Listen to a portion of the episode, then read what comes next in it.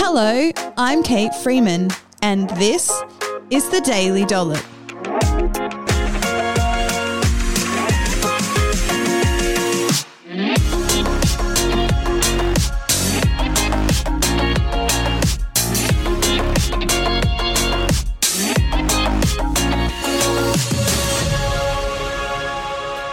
On this episode of the Daily Dollop, I'm taking you through 10 protein rich recipes that are actually normal, easy meals that are perfect for your post workout recovery.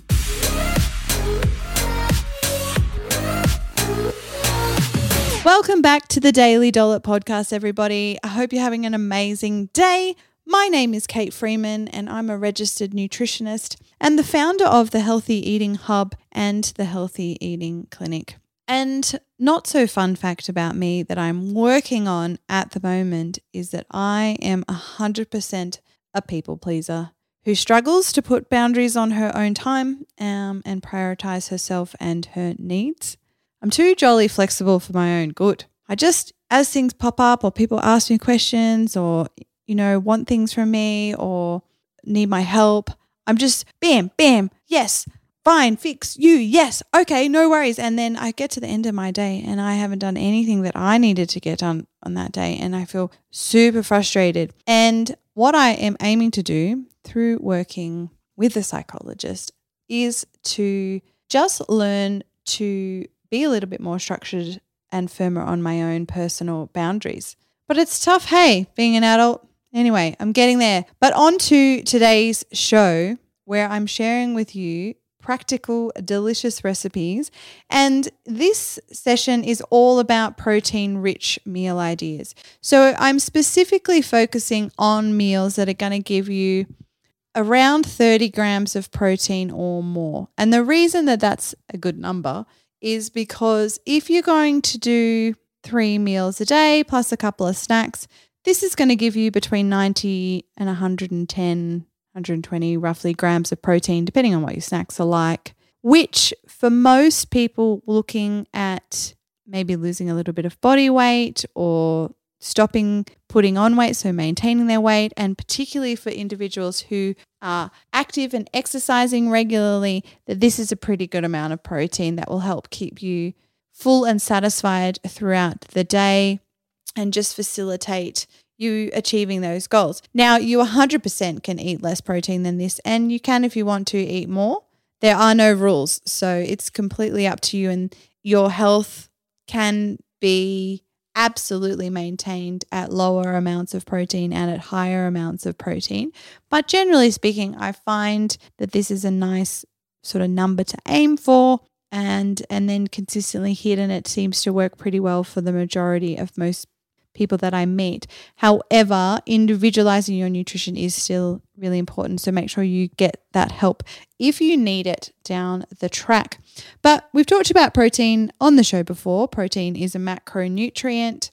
Macro being the one of the larger nutrients, and we use the macronutrients for energy. But the key energy providers of the body are actually carbohydrates and fats. So they're the macronutrients that the body prioritizes for energy.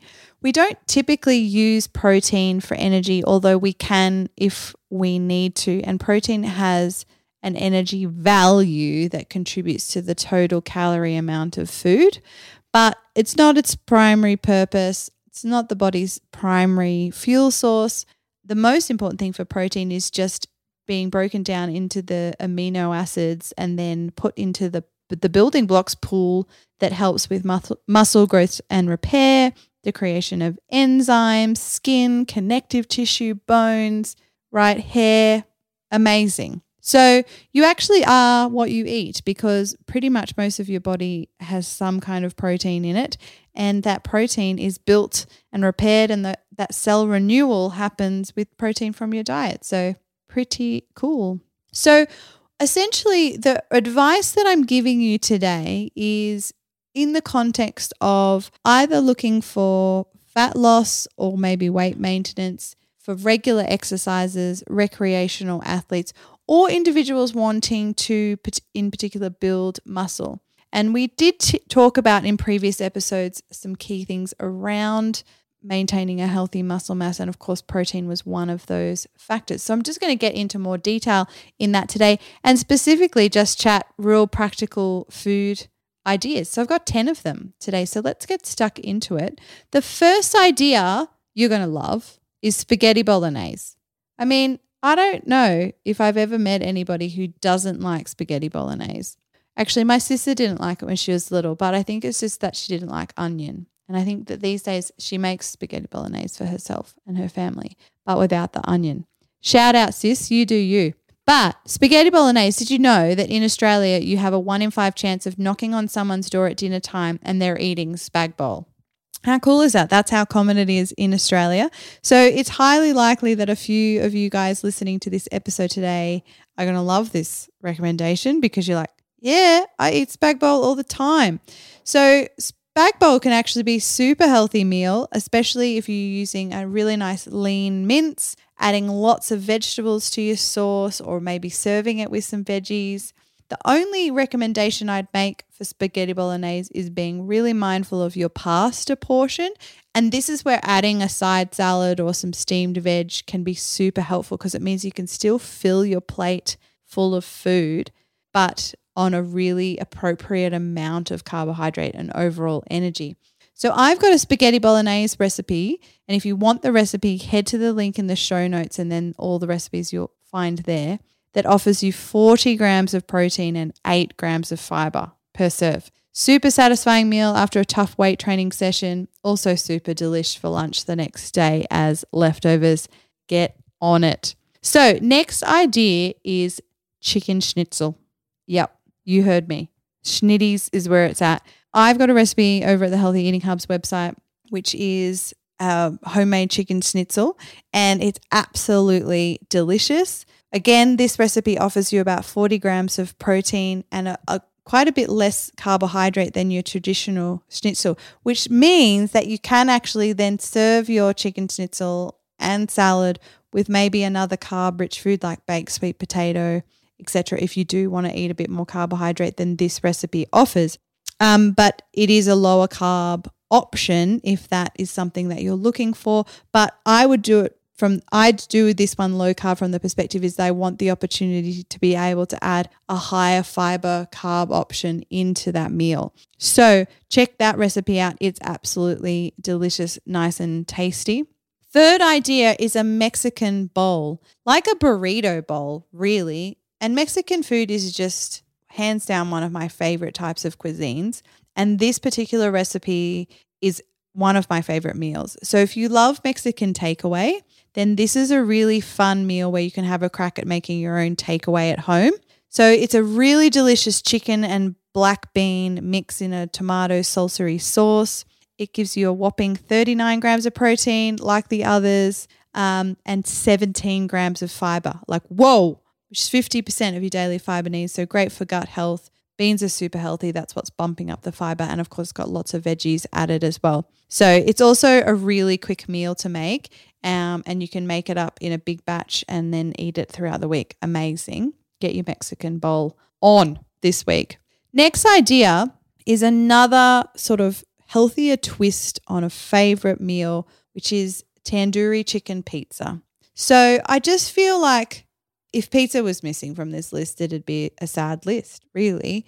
And so these um, are little mini pizzas that I build on wholemeal pita pockets and they're absolutely delicious. They use a um, salsa for a base.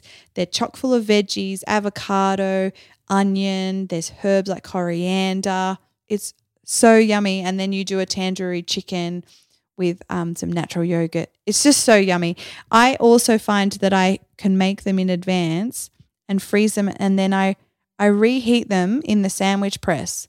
So you just adjust the sandwich press so it's just hovering over the top, like not touching.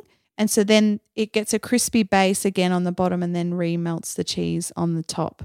So yummy. The recipe is 33 grams of protein and a, a decent hit of carbs. So it's good full serve of carbs from the wholemeal pita pockets, which is perfect if you've had a super active day.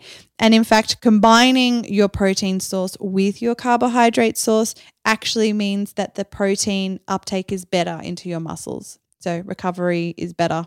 Um, it also means that having protein along with your carbohydrate refuels your glycogen stores better as well. So just, you know, don't don't shy away from the carbs. Next recipe, which is on the lower end of the carb scale, is my salmon and dill salad. This is so yummy. This is actually in a recipe book that I wrote a couple of years ago, and it is so delicious. I made it with some leftover chopped up sort of coleslaw from a chicken Vietnamese salad that I make. And I just like changed up the herbs, added some dill, made a creamy dressing, served it with salmon. And I was like, frig, this is so yummy. So it's a really nice high protein, lower carb meal if you're wanting something like that after your workout. But I find popping in some nice rice noodles is a great way to just um, add some carbohydrate. Or do you know what else is delicious? Is you get the salmon and dill salad and you roll it up in rice paper and make rice paper rolls and then dip it in the dressing. Seriously, not gonna lie, so good, so yummy. Okay, so next up is chicken and tabbouleh wraps. This is one of my all-time favorite lunches. It is so yummy. Now, there's a little bit of prep involved with chopping up the veggies to make the tabbouleh tomato, cucumber, uh, shallots. Uh, what's the, oh, mint and parsley, like really lovely, like fresh herbs. Just use some um, chicken tenderloins. We cook them on the sandwich press with some hummus, grated cheese, grated carrot, wrapped up in some delicious grainy wraps. Amazing. 44 grams of protein, 12 grams of fiber. Like you are not going to get the munchies in the afternoon if you have this for lunch. It's just so yummy, all these flavors together. The great thing is, is you can make up a big batch of the tabbouleh, grate the carrot, and sort of prep your components. And then you just, all you have to do come lunchtime is just make the wrap up. It's a really good work from home option because you can keep it all in containers in your fridge. And then when you have your lunch break throughout the day, just toddle down to the kitchen and build your wrap, and you're good to go. Next idea is another one of my favorites. Actually, let's just say that everything on this list is my favorite food. Okay, all right. So now that we got that out of the way, just know that I love everything on this list. But it's a toasted pine nut and chicken pasta. Really fresh, simple flavors like basil, um, tomatoes, etc. This recipe has 35 grams of protein and three serves of vegetables. So it's a really nutrient rich meal one serve of carbohydrate from pasta. In fact, this is one of the key recipes that I use to demonstrate how to eat portion controlled pasta and not freak out about it and cut it out of your life and be like, pasta's evil, I'm never eating it again. Or going from that extreme to like eating a whole plate full of pasta and then feeling gross is enjoy pasta moderated. And this is a really great recipe that shows you how you can do that because the meal is filling, delicious, and still contains pasta. Amazing. Next up, avocado, pear, and halloumi salad. Nothing makes me more happy than combining foods together in one mouthful. In fact, when I eat food, I'm constantly searching for the best combination so that I can end my meal on that combination, which just leaves me with really good closure for the meal. It's just one of those things that I really think quite deeply about when I eat. But this is a really nice high protein uh, salad. Great for vegetarians because there's no meat options in here. We've got some halloumi being the main protein source.